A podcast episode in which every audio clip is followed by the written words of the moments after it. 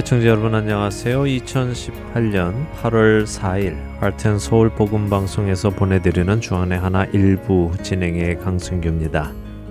지난 한 주도 구원의 날에 불의 시험에도 타지 않을 굳건한 공적을 세워 나가신 여러분들 되셨으리라 믿습니다.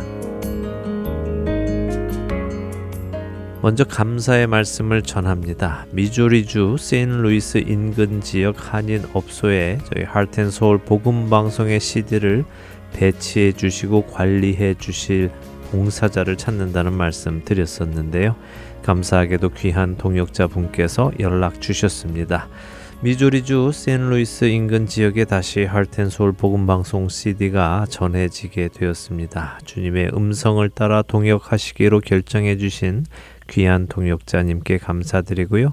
이를 통하여 예수님의 이름이 더 멀리 알려지게 되기를 소망합니다.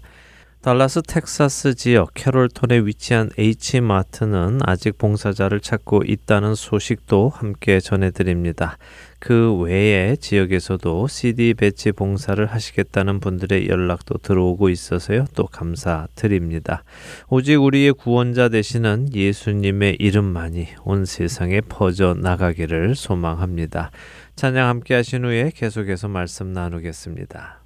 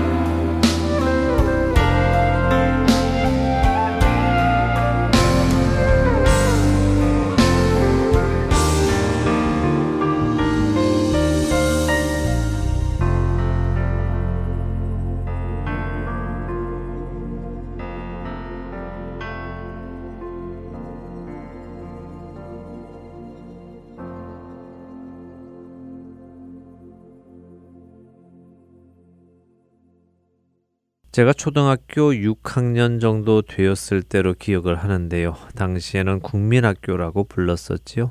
제가 국민학교 6학년 즈음에 아마도 한국에 미국에서 유명했던 한 상표의 운동화가 선을 보이기 시작했던 것 같습니다.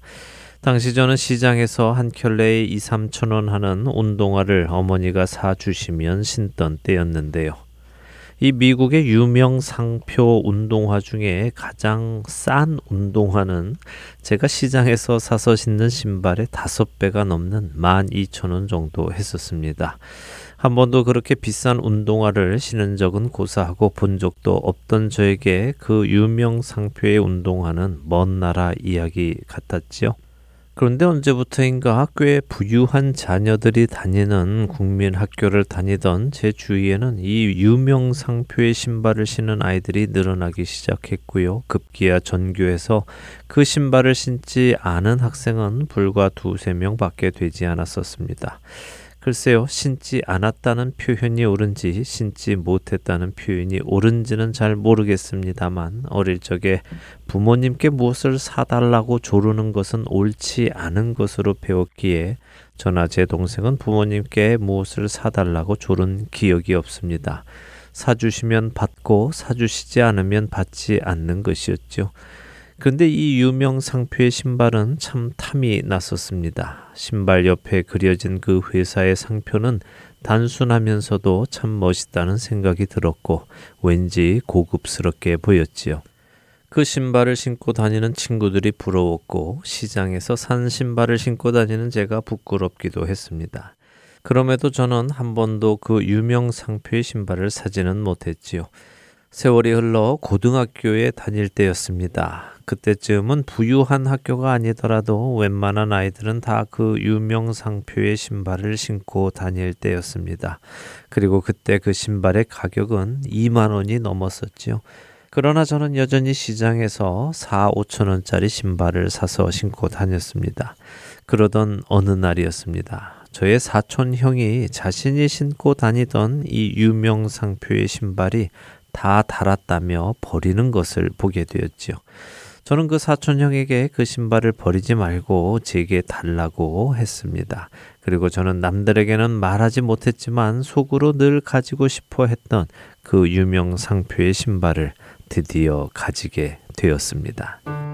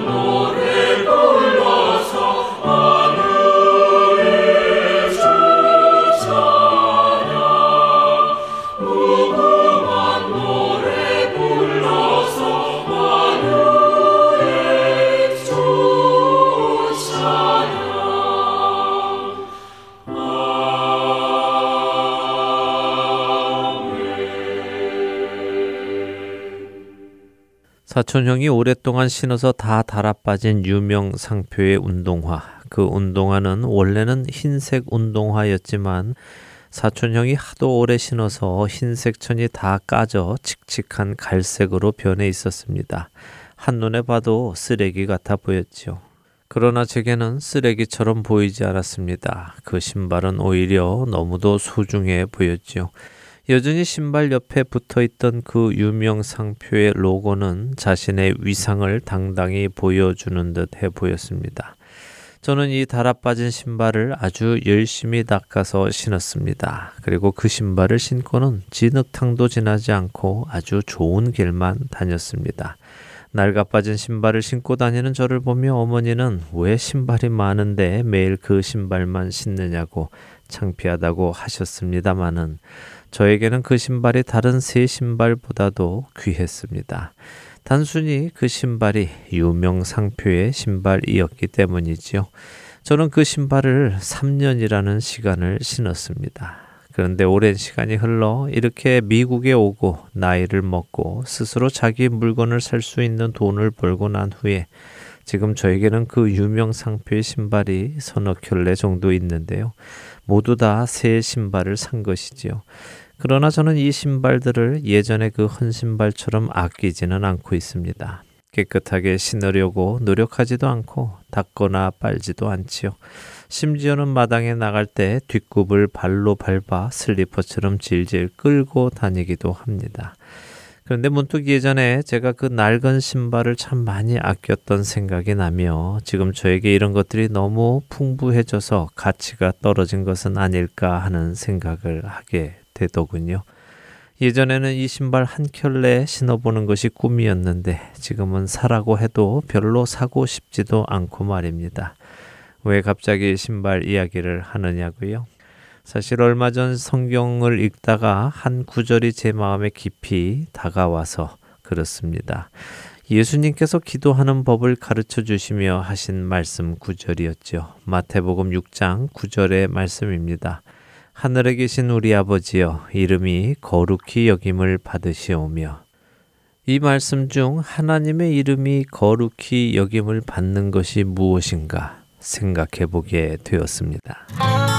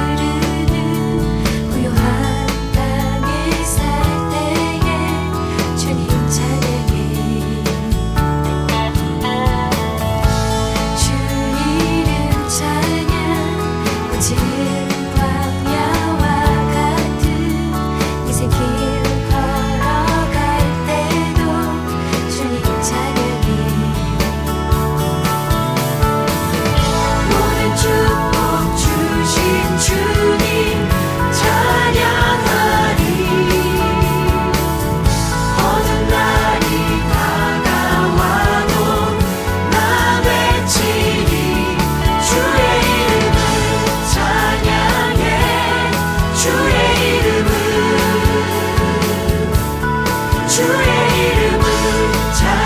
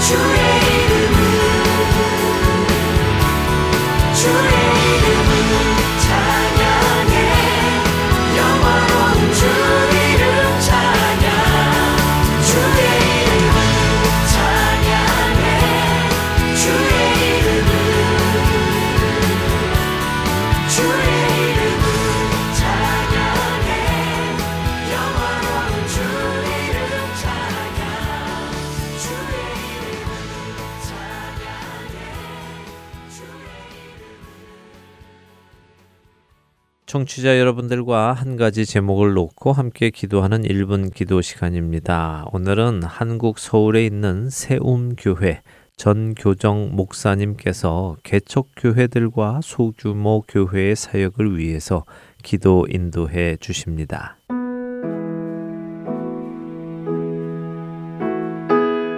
할텐 서울복음방송 1분 기도 시간입니다.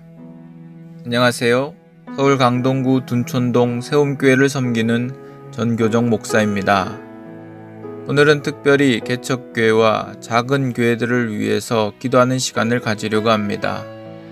한국은 하나님의 특별한 은혜로 부흥을 경험하였습니다. 부흥의 역사로 많은 교회들이 생겼고 많은 교회들이 하나님을 위해서 헌신하였습니다. 그런데 지금은 상황이 너무나 달라졌습니다. 성도가 많은 교회도 젊은이들이 급속히 줄어들고 있고 교회를 위해 헌신하는 이들도 점점 찾아보기가 힘듭니다. 개척교회와 작은 교회들은 상황이 훨씬 더 심각합니다. 사람들의 마음이 다쳐 개척교회, 작은 교회는 방문조차 하지 않으려 합니다. 그래서 성도가 없습니다. 재정난도 심각합니다. 이 때문에 목회자들이 일을 해야 하고 사역은 더 집중하지 못하는 악순환이 계속되고 있습니다. 그 결과로 교회 흔적을 알리는 간판만 남아있고 실상 교회가 없는 곳이 점점 늘어가고 있습니다. 지금 이 시간 개척교회와 작은 교회들을 위해서 한국교회를 위해서 함께 간절히 기도하겠습니다.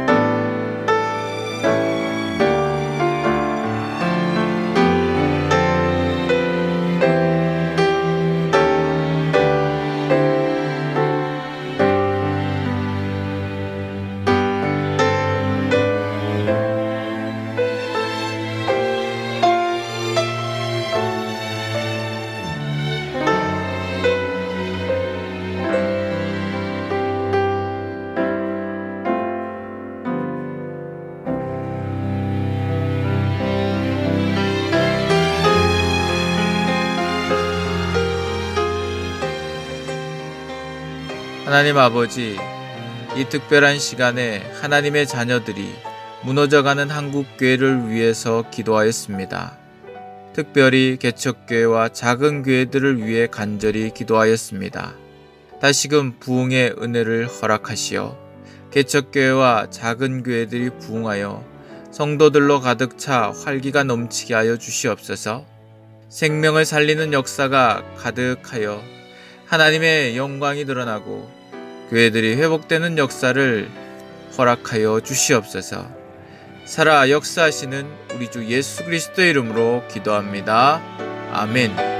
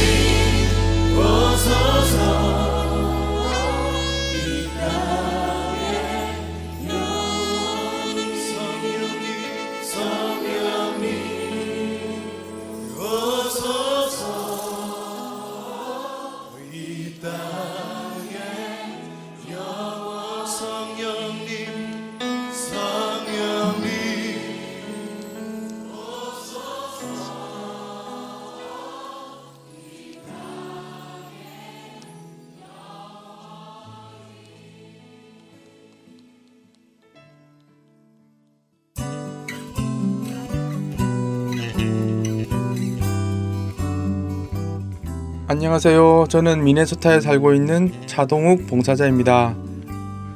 매주 앱과 팟캐스트에서 방송 재생이 잘 되는지 체크해주는 봉사를 하고 있습니다. 안녕하세요. 저는 뉴저지에서 방송 검토 봉사를 하고 있는 임경빈입니다. 방송 CD가 만들어지기 전에 미리 들어보고 잘못된 부분이 있는지 점검하고 있습니다. 안녕하세요. 한국에서 방송 검토로 봉사하고 있는 김기런입니다. 멀리서도 이렇게 방송 검토를 통해 함께 사역에 동참할 수 있어서 기쁩니다.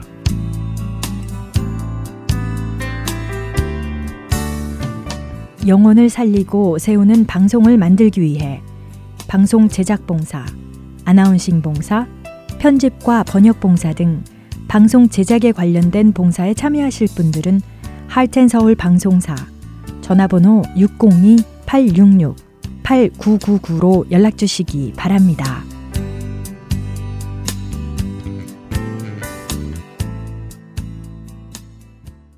할텐서울 복음방송은 인터넷 www.heartandsoul.org를 통해 매주 토요일 5시간의 한국어와 2시간의 영어, 1시간의 일본어로 복음을 전하는 선교회입니다. 이 방송은 스마트폰 앱이나 팟캐스트를 통해 여러분의 스마트폰에서 들으실 수 있으며 매주 댁에서 CD나 MP3 CD로 받아서 들으실 수도 있습니다. 자세한 문의는 방송사 사무실 전화번호 602-866-8999로 해주시면 안내해 드리겠습니다. 기쁜 소식 사랑으로 땅끝까지 전하는 아랜소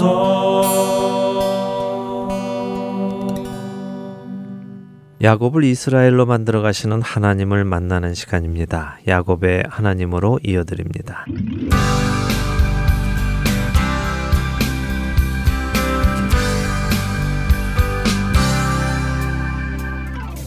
애청자 여러분 안녕하세요. 야곱의 하나님 진행의 민경은입니다. 네, 여러분 안녕하세요. 강승규입니다. 지난 시간 야반 도주를 한 야곱을 7일 길을 쫓아와 따라잡은 라반의 모습을 보았습니다. 네. 이렇게 만난 둘의 대화 속에서 서로가 서로에게 얼마나 믿지 못할 존재인지 다시 한번 보게 되었는데요. 그렇습니다. 조카와 외삼촌의 관계이기도 하고요. 또 사위와 장인어른의 관계이기도 한 이두 네. 사람의 사이에는 각자의 재산을 챙기려는 치열한 머리싸움이 지난 20년간 계속되어 왔었음을 봅니다. 네. 그들의 대화 한마디 한마디가 속에도 없는 말로 상대의 길을 먼저 누르고 또 자신이 그 우위를 먼저 차지해서 대화의 주도권을 이끌어 가려는 머리싸움이 담겨 있었죠. 지난 시간의 이야기를 토대로 보면 라반은 야곱을 해치려는 마음을 가지고 왔었던 것 같아요. 예, 그래 보입니다. 아마도 그렇기에 하나님께서 친히 나타나셔서 라반에게 야곱과 선악간에 가타부타 이야기하지 말라라고 하셨고요. 야곱도 삼촌이 친족인 자신을 해칠 만한 사람이라는 것을 알고 있기에 라반에게 큰 할아버지인 아브라함의 이름을 들먹이고 또 백세의 하나님께로부터 얻은 아들 자기 아버지 이삭의 이름을 들먹이면서 이런 하나님이 우리 집안의 뒤를 봐주고 계시니 나를 해쳐서는 안 됩니다라는 것을 은근히 강조했지요. 은근한 협박이었죠. 네. 그런데 라반도 정말 만만한 상대가 아니었습니다. 그런 야곱의 은근한 협박에 주눅이 드는 것이 아니라 오히려 더 강하게 너 무슨 소리 하는 거야? 너에게 있는 모든 것은 다 내 거야. 하는 식으로 말을 하지요. 예, 맞습니다. 주눅이 들지 않지요. 네. 어, 네 아내들은 다 내 딸이고 네 자식들도 다 내 자식이다. 네 양떼도 다 내 것이고 네가 보는 것 중에 어느 것 하나 내 것이 아닌 것이 없다. 그런데 내가 내 것들을 향해서 무슨 짓을 한다고 너 이런 식으로 나한테 말하느냐 하면서 언약을 맺자고 합니다. 돌을 가져다 쌓아놓고는 증거의 무더기라는 의미로 야곱은 그곳을 갈르엣이라고 이름을 지었죠. 라반은 이것을 또 미스바라고 이름을 짓자고 했습니다. 네, 미스바는 전망대 혹은 망루라고 하셨는데요. 라반이 이렇게 이름을 지은 이유가 좋은 이유는 아니었다고 하셨죠? 그렇습니다. 미스바라는 이름을 붙인 이유는 여호와 하나님께서 살펴보신다 하는 의미이지만 우리를 보살펴 주신다, 굽어 보신다 이런 의미가 아니라 너나 나나 믿을 수 없는 존재이니까 혹시라도 나쁜 마음 먹고 서로에게 나쁜 일 하는 일이 없도록 하자. 하나님이 우리의 생각과 행동을 살펴보시다가 혹시라도 그런 마음을 먹는 녀석은 하나님이 벌을 내리시기를 원한다 하는 의미죠. 지금 라반은 라헬이 훔쳐간 드라빔을 찾지 못했기 때문에요. 분명 야곱이 가지고 있을 것이라고 의심이 되고 있고요. 특별히 지난 시간에 말씀드린 대로 드라빔을 가진 사람이 집안의 재산권을 청구할 수 있는 상황에서 라반은 지금 순순히 야곱을 보내는 것이 아주 두렵습니다. 또 그렇다고 그냥 보낼 수도 없는 아주 불안한 상황이죠. 바로 그런 상황에서 하나님 앞에서 서로 맹세를 하자는 것이군요. 네, 야곱아 언젠가 네가 힘이 있을 때 지금 이 미스바를 넘어와서 우리 집안을 공격하고 모든 소유를 빼앗아가지 않겠다고 약속해라. 나도 너희 집안에 그리하지 않겠다 하며 맹세를 하는 것입니다. 그리고 제발 내 딸들 버리고 다른 여자 얻어서 결혼하지 말아달라고 신신당부를 하는 것이죠. 음, 네. 딸들을 위해서라기보다 야곱이 다른 여자를 만나 마음이 바뀌면 자신이 위험해지니까 그랬다는 설명을 듣고 정말 라반이 자기만 아는 사람이라는 생각을 다시 하게 되더라고요. 네, 라반이 그만큼 비열한 사람이었고요. 자기만 아는 사람이었고요. 또 자기의 유익을 위해서는 친척도 또 가족도 버릴 만한 인물이었다는 것을 보여주는 것이죠. 이 사실은 굉장히 중요합니다. 왜냐하면 사실 야곱은 이러한 성격의 라반을 지난 20년간 겪으면서 충분히 알고 있었거든요. 그래서 사실 이렇게 말도 하지 않고 급작스럽게 결정해서 도망치듯 떠나온 것이 아닙니까? 야곱은 두려웠습니다. 라반이 자신을 치고 자신의 모든 재산을 착취할 것이 두려웠지요. 그래서 도망한 겁니다. 어, 그런데 그 라반이 자신에게 손을 대지 못하게 하나님께서 지켜주셨다는 것을 라반의 입에서 들었습니다. 이것이 중요하다는 사실입니다. 어, 야곱은 두려웠지만 그 야곱을 하나님께서 지켜주고 계시다는 것을 아는 것 말입니다. 자, 언젠가도 말씀드렸지만 하나님께서 아브라함과 이삭과 야곱 이들에게 지속적으로 알려주기 원하시는 것은 무엇이냐?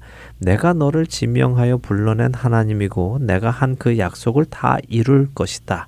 그러니 너희는 나를 믿고 의지하라 하는 것이죠.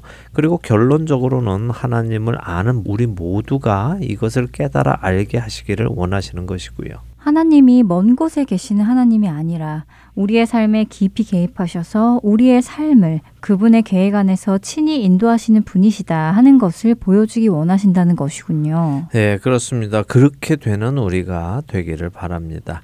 자, 지난 그 시간에 창세기 31장 53절에 라반과 야곱이 각각 하나님의 이름으로 맹세하는 장면이 중요한 의미를 담고 있다고 말씀드렸는데요.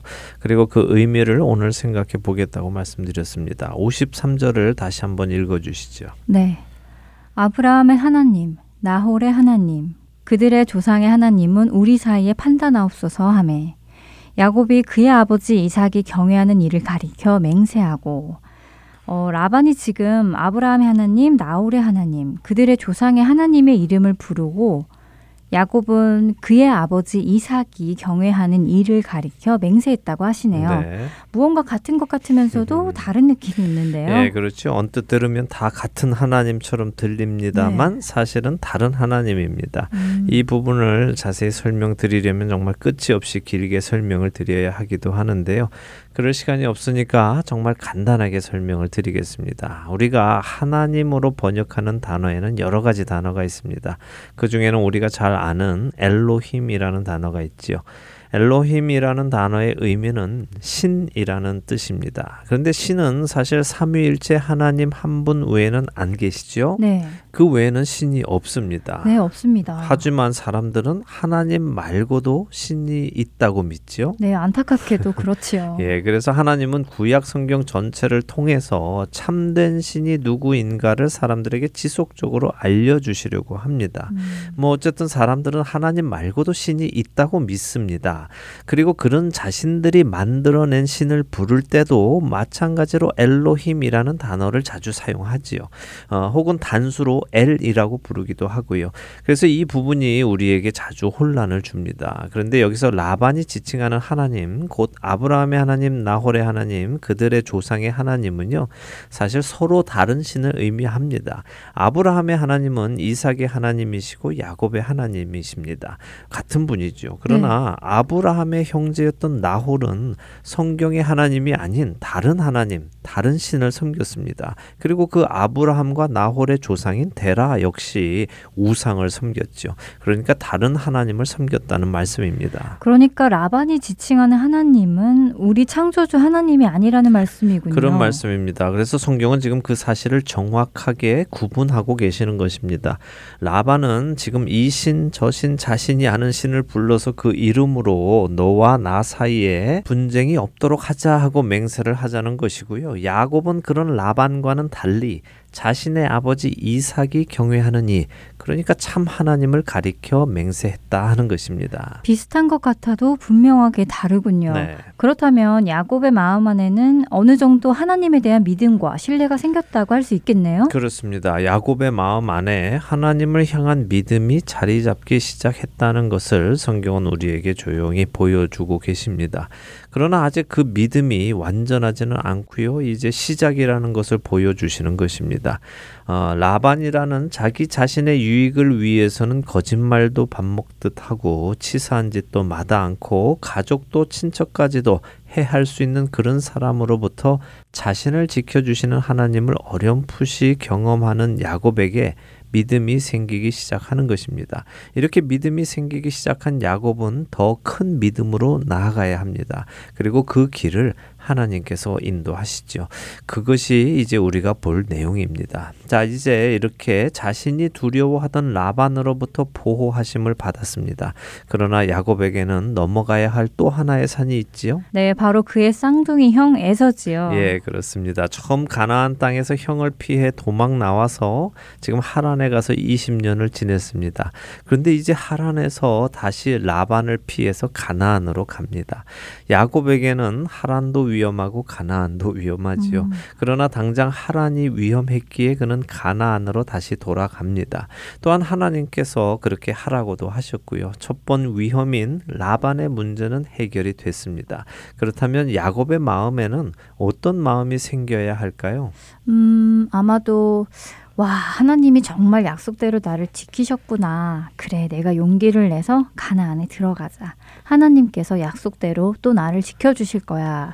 라고 생각하는 음. 것이 옳겠지요. 예, 맞습니다. 하나님께서 가르치기 원하시는 것은 바로 그것입니다. 그런데 야곱은 어땠을까요? 그렇게 했을까요? 아니요. 제가 알기론 형을 만나는 것을 아주 두려워했던 것으로 기억하는데요. 네, 그렇죠. 자, 오늘 그 야곱의 심리 상태를 보면서요. 우리 각자의 모습도 조금 보도록 하겠습니다. 창세기 32장입니다. 1절과 2절을 한 절씩 보지요. 야곱이 길을 가는데 하나님의 사자들이 그를 만난지라. 야곱이 그들을 볼 때에 이르기를 이는 하나님의 군대라 하고 그 땅 이름을 마하나임이라 하였더라. 야곱이 하나님의 사자들을 만나네요. 그들이 모여 있는 모습이 어떤 모습이었을까요? 그러게요. 어떤 모습이었을까요? 하나님의 사자들이 어떤 모습으로 이렇게 모여 있을까요? 음. 날개를 달고 이렇게 나타나 있었을까요? 그것을 알 수는 없지요. 어, 성경이 표현을 해주지 않으시니까요. 그러나 우리가 아브라함 때 살펴본 것처럼 아브라함도 또 아브라함의 조카 롯도 하나님의 사자들을 보고 한눈에 알아보고 그 앞에 엎드리는 것을 보았습니다. 그러니까 적어도 이 아브라함 집안의 사람들에게는 하나님의 사자가 한눈에 알아볼 만한 것 같이 보입니다. 지금 음. 라반과 헤어지고 이제 가나안으로 들어가려는 이때에 하나님께서는 야곱 앞에 하나님의 사자들을 보여주십니다. 이것은 무엇을 의미할까요? 어, 하나님께서 야곱을 지키고 계시다는 것을 야곱이 깨닫게 하시려는 것 같은데요. 그렇죠. 이미 모든 것을 알고 계시는 하나님은요, 이제 라반 삼촌으로부터 자유로워진 야곱이 이제는 형을 두려워하기 시작하는 것을 아시지요. 음. 그래서 두려워 말라. 내가 라반으로부터 너를 지켰듯이 네 형 에서로부터도 내가 너를 지킬 것이다. 이거 봐라. 나의 사자들이 이렇게 미리 와서 진을 치고 있지 않느냐 하며 야곱에게 보여주시는 것입니다. 그런데 이 하나님의 사자들을 본 야곱이 야 여기에 하나님의 군대가 있네 이렇게 하고는 그것을 마하나임 두 군대 혹은 이중 장막 이렇게 이름을 지었습니다. 아마도 그곳에 있는 하나님의 사자들이 두 무리로 모여 있었던 것 같습니다.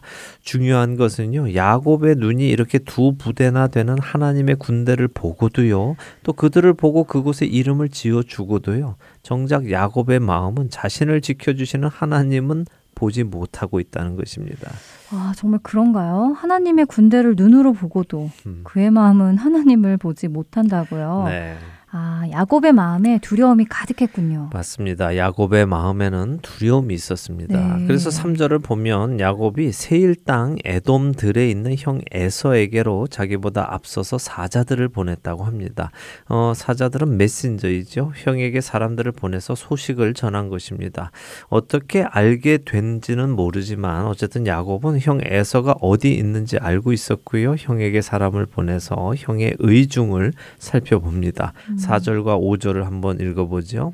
그들에게 명령하여 이르되 너희는 내 주 에서에게 이같이 말하라. 주의 종 야곱이 이같이 말하기를 내가 라반과 함께 거류하며 지금까지 머물러 있었사오며 내게 소와 나귀와 양떼와 노비가 있으므로 사람을 보내어 내 주께 알리고 내 주께 은혜 받기를 원하나이다 하라 하였더니 네. 자, 야곱이 자신의 메신저들에게 한 이야기를 보면요. 지금 야곱이 형에게 무슨 말을 하고 싶은지 알 수 있습니다. 먼저 야곱은 형 에서를요. 내 주라고 표현합니다. 주라는 말은 주인이란 뜻이죠. 네. 그러니까 형을 한없이 높이는 것입니다. 이것은 사실 야곱의 비굴함과 또 자기 머리에서 나오는 약삭바른 계략인 것입니다. 왜냐하면 아버지 이삭이 자신을 축복해주는 창세기 27장 29절을 보면요. 이삭은 야곱이 형제들의 주가 될 것이다 라고 축복을 했습니다. 그러니까 야곱이 에서의 주가 되는 축복을 받은 것이죠. 그러나 야곱은 지금 그 축복을 뒤집고 오히려 형에게 자신이 주라고 부르는 것입니다. 음. 이것은 겸손의 표현도 아니고요. 형을 대우하는 것도 아닙니다. 야곱은 그냥 형이 두려우니까 형에게 아부하고 있는 것입니다. 자신의 안전을 위해서 납작 엎드리는 것이죠. 하나님의 축복을 뒤집어 엎는 것입니다. 목숨을 구걸하는 야곱의 이 비굴한 모습을 우리는 보게 되는데요. 그리고는 형에게 자신이 외삼촌 라반과 함께 지금까지 20년간 머물러 있었음을 밝힙니다. 그리고 이와 함께 자신에게 재산이 많이 있음도 밝히지요. 내게 소와 나귀와 양떼와 노비가 있다는 것을 말합니다. 왜 형에게 사람을 보내서 이런 사실을 전하라 했을까요? 차라리 형님에게 가서 내가 형에게 용서를 구한다 하면서 사과의 메시지를 보내는 것이 더 낫지 않았을까요? 예, 아마 우리 같았으면 그랬을 것입니다. 음. 그때 제가 속여서 장자의 축복 받은 거 잘못했습니다. 잘한 것은 잘한 것이고 또 잘못한 것은 잘못한 것입니다라고 이야기하는 것이 좋지요. 네. 그런데 야곱은 머리가 잘 돌아가는 사람입니다. 나름대로 처세서를 알고 있었죠. 만일 야곱이요 하나님의 택하심을 받은 사람이 아니라요 그냥 세상에 속해 살아간 사람이라면 그의 앞길은 굉장히 세속적으로 성공했을 것입니다. 하지만 하나님의 백성이기에 자신의 뜻대로 되지 않고 하나님의 뜻대로 되어 가고 있는 것이죠. 자, 야곱의 말이 무슨 뜻인지 설명을 해 드릴게요. 야곱은 지금 형에게 이런 말을 하는 것입니다. 형님, 제가 지난 20년간 어디 가서 형님을 칠 힘을 모으고 있었던 것이 아닙니다. 저는 외삼촌 댁에서 지금까지 머물며 살았어요. 그리고 제게는 소와 나귀와 양떼와 노비가 있습니다. 그 러니 저는 아버지의 재산이나 형님의 재산에 관심이 없습니다. 제가 다시 돌아오는 것은 장자의 축복을 취하려고 오는 것이 아닙니다. 라고 변명하고 있는 것입니다. 어, 내게도 이 정도의 재산이 있어서 내가 장자로서 아버지의 유산을 받으러 오는 것이 아님을 먼저 밝혀서 형이 오해하지 않도록 하려는 것이군요. 네. 어, 참, 그럼 지금 아버지 이삭은 죽었나요? 아, 아니요. 그렇지는 않습니다. 이삭은 아직 살아 있습니다. 음. 어, 이삭은 180세에 죽습니다. 야곱의 나이 120세에 죽지요. 어, 음. 지금 가나안으로 돌아가는 야곱의 나이는 약 97세 전후로 보입니다. 그러니까 아버지 이삭은 앞으로도 20년 이상을 더 살지요. 오래전에 자신이 언제 죽을지 모른다며 죽기 전에 마음껏 축복하겠다고 해서 이 모든 일이 일어났는데 아직까지 살아있다는 것이 조금 아이러니하네요. 어쨌든 그때보다는 아버지 이삭이 20년이 더 지났으니 더 연로해졌겠네요. 네. 그렇다면 형 에서가 충분히 오해할 만 했겠어요. 야곱 이 녀석이 도망갔다가 이제 아버지가 돌아가실 때쯤 되니까 돌아오는구나 하면서요. 예, 충분히 그럴 수 있죠. 네. 예, 그러니까 야곱이 지금 그럴 마음이 없다는 것을 알리기 위해서 이렇게 사자를 보내는 것입니다. 자, 사자들을 보내서 형에게 그렇게 전하고 와라 했더니요. 사자들이 돌아와서 보고를 합니다. 뭐라고 할까요? 창세기 32장 6절을 읽어 주시죠. 사자들이 야곱에게 돌아와 이르되 우리가 주인의 형 에서에게 이른즉 그가 400명을 거느리고 주인을 만나려고 오더이다. 네. 와, 큰일 났네요. 형이 400명을 데리고 야곱을 만나러 오고 있다는 것이죠. 그렇습니다. 형에게 저는 싸울 생각이 전혀 없고 재산을 탐하는 마음도 없습니다. 라고 전가를 보냈는데 형이 오, 그래? 그렇다면 어서 와라. 이렇게 답변을 보낸 것이 아니라 야곱이 온다는 소식을 듣고 400명을 이끌고 지금 음. 야곱을 만나러 오고 있다고 하니 야곱의 마음이 어땠을까요? 그의 마음이 7절에는 이렇게 표현이 되어 있습니다. 야곱이 심히 두렵고 답답하여 라고 요. 음. 이 말은 그가 매우 두려워서 고통스러웠다는 말인데요. 덜덜 떨렸다는 말입니다. 이렇게 두려워지자 그가 어떤 일을 했을까요? 7절의 후반은 그가 자기와 한 동행자와 양과 소와 낙타를 두 때로 나누었다고 합니다. 사랑과 재산을 두 무리로 나누었다는 것이죠. 왜 그랬을까요? 8절은 야곱의 생각에 형이 와서 한 때를 치면 남은 한 때는 피할 수 있으니까 이런 생각을 해내었다는 것입니다. 이야, 머리 좋네요. 그 짧은 시간에 벌써 살 궁리를 또 해내는군요. 네, 아주 야곱다운 모습입니다. 네. 이런 야곱의 모습을 우리가 잘 살펴보아야 합니다. 성경이 지금 이런 모습을 우리에게 보여주고 계시거든요. 하나님의 약속을 받고도 하나님의 보호하심을 라반을 통해 경험하고도 또 지금 하나님의 군대를 두 때나 보고도 그는 당장 형이 400명을 데리고 온다는 소식에 먼저 자신의 계산으로 어떻게 해야 최악의 때에 가장 피해가 적을까를 계산해 내고 그렇게 준비했다는 것입니다. 그리고 나서 어떻게 하느냐? 구절에 보면 하나님께 기도를 하지요. 그 기도문을 읽어 보겠습니다. 구절에서 12절입니다. 야곱이 또 이르되 내 조부 아브라함의 하나님 내 아버지 이삭의 하나님 여호와여 주께서 전에 내게 명하시기를 내 고향 내 족속에게로 돌아가라 내가 내게 은혜를 베풀리라 하셨나이다. 나는 주께서 주의 종에게 베푸신 모든 은총과 모든 진실하심을 조금도 감당할 수 없사오나 내가 내 지팡이만 가지고 이 요단을 건넜더니 지금은 두 때나 이루었나이다. 내가 주께 간구하오니 내 형의 손에서 에서의 손에서 나를 건져내시옵소서.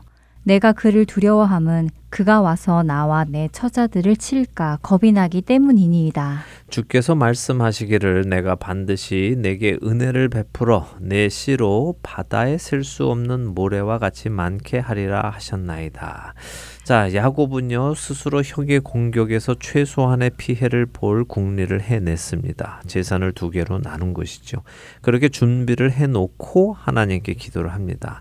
그는 자신의 할아버지, 아버지의 이름을 부르면서 그들의 하나님께 기도를 합니다. 그러나 여전히 자신의 하나님은 아직 아닙니다. 그리고는 하나님께 하나님이 자신에게 해주신 약속을 이야기하죠. 하나님, 저한테 고향으로 돌아가라 하시지 않으셨습니까? 은혜를 베풀어 주신다면서요. 그래서 왔는데 지금 형 에서가 이리로 온답니다. 형이 와서 나와 내 처자를 칠까 정말 겁이 납니다.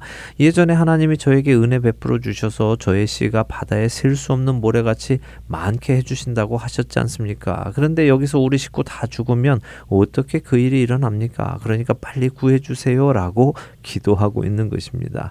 그런데 우스운 것이요. 지금 야곱이 하나님께 하나님께서 하신 약속 을 지켜달라고 하고 있다는 것이죠. 어, 그러게요. 실제로는 자신이 지금 하나님의 약속을 믿지 못하고 있는 것이 아닌가요? 하나님께서는 이미 은혜를 베푸시겠다. 내가 너로 온전히 돌아오게 하겠다. 내 자손을 모래알 같이 많게 하겠다라고 네. 말씀하셨는데 그 약속을 못 믿고 두려워하는 것은 오히려 야곱이잖아요. 맞습니다. 그것을 우리가 볼 수 있어야 하는 것이죠. 음. 하나님은 약속을 지키시는 분이십니다. 네. 그 약속을 못 믿는 것은 우리지요. 그렇군요. 그럼에도 불구하고 우리는 하나님께 그 약속을 지켜달라고 조릅니다. 음. 이런 야곱의 모습 우리 다음 시간에 더 보도록 하겠습니다. 네, 벌써 시간이 다 되었네요. 야곱의 하나님. 다음 시간에 계속해서 창세기 32장을 살펴보도록 하겠습니다. 함께 해주신 여러분들께 감사드립니다. 다음 시간에 뵙겠습니다. 안녕히 계십시오. 안녕히 계세요.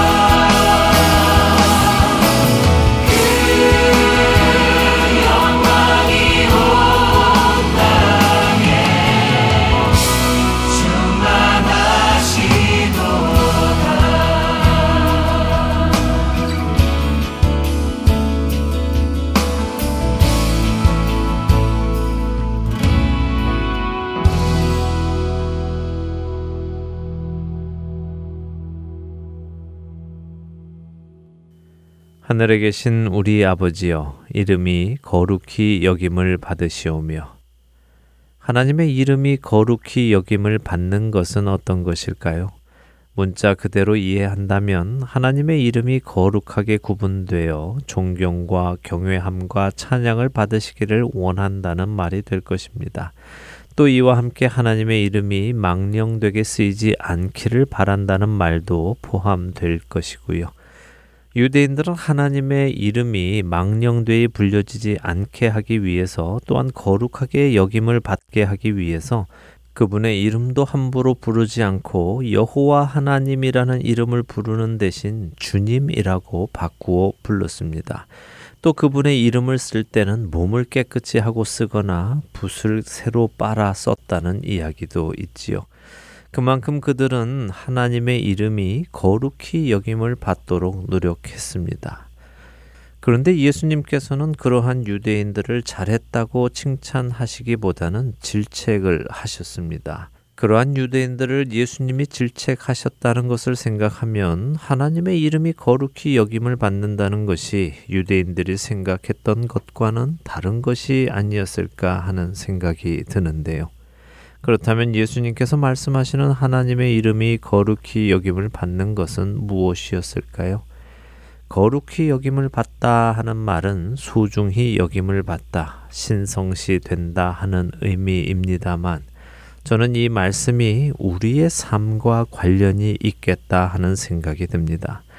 단순히 하나님의 이름을 욕을 할 때 사용하지 않거나 놀랄 때 사용하지 않거나 하는 정도가 아니라 하나님의 이름을 부르는 것을 터부시하여 주님이라고 바꾸어 부르는 정도가 아니라 그 이름을 쓸 때 몸을 깨끗하게 쓰는 그런 종류의 신성함이 아니라 하나님 아버지가 가지고 계시는 그 이름 자체를 거룩히 여김으로 나의 삶을 통해 그분의 이름이 업신 여김을 받지 않으시게 또 누가 되지 않게 욕을 먹지 않게 더 나아가 나의 삶을 통해 그분의 이름이 드러나게 그분의 이름이 높임을 받게 그분의 이름이 영광스럽게 나타나도록 해야 하는 것이 바로 아버지의 이름이 거룩히 여김을 받는 것이 아닐까 생각이 됩니다.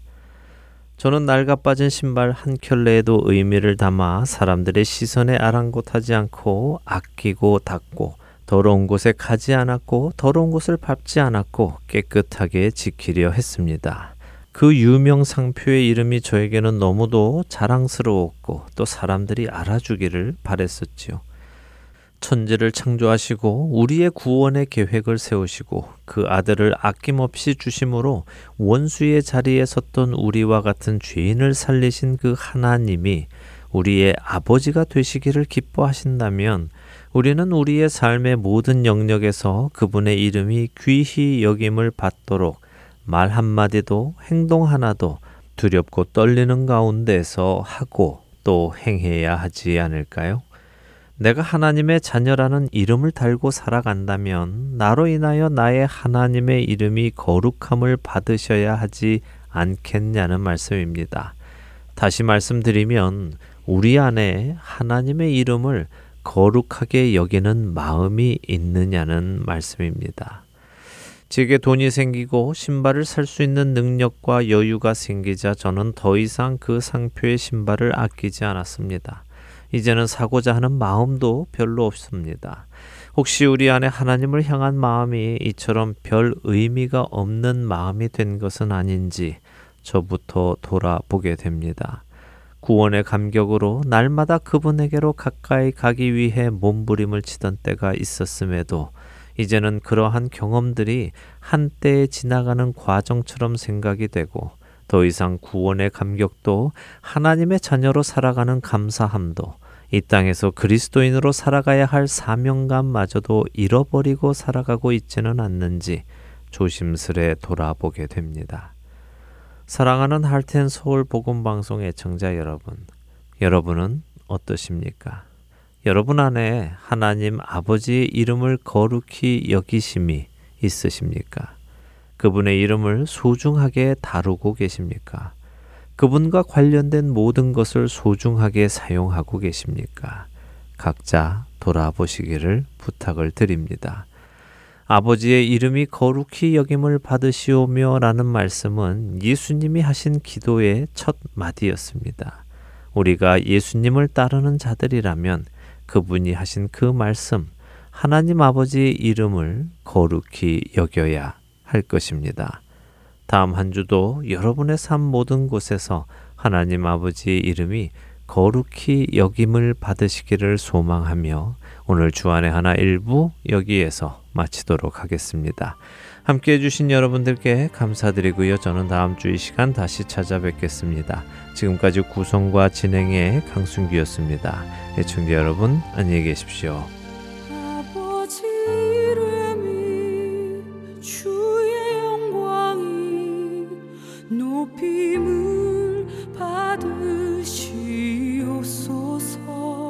아버지 이름이 주의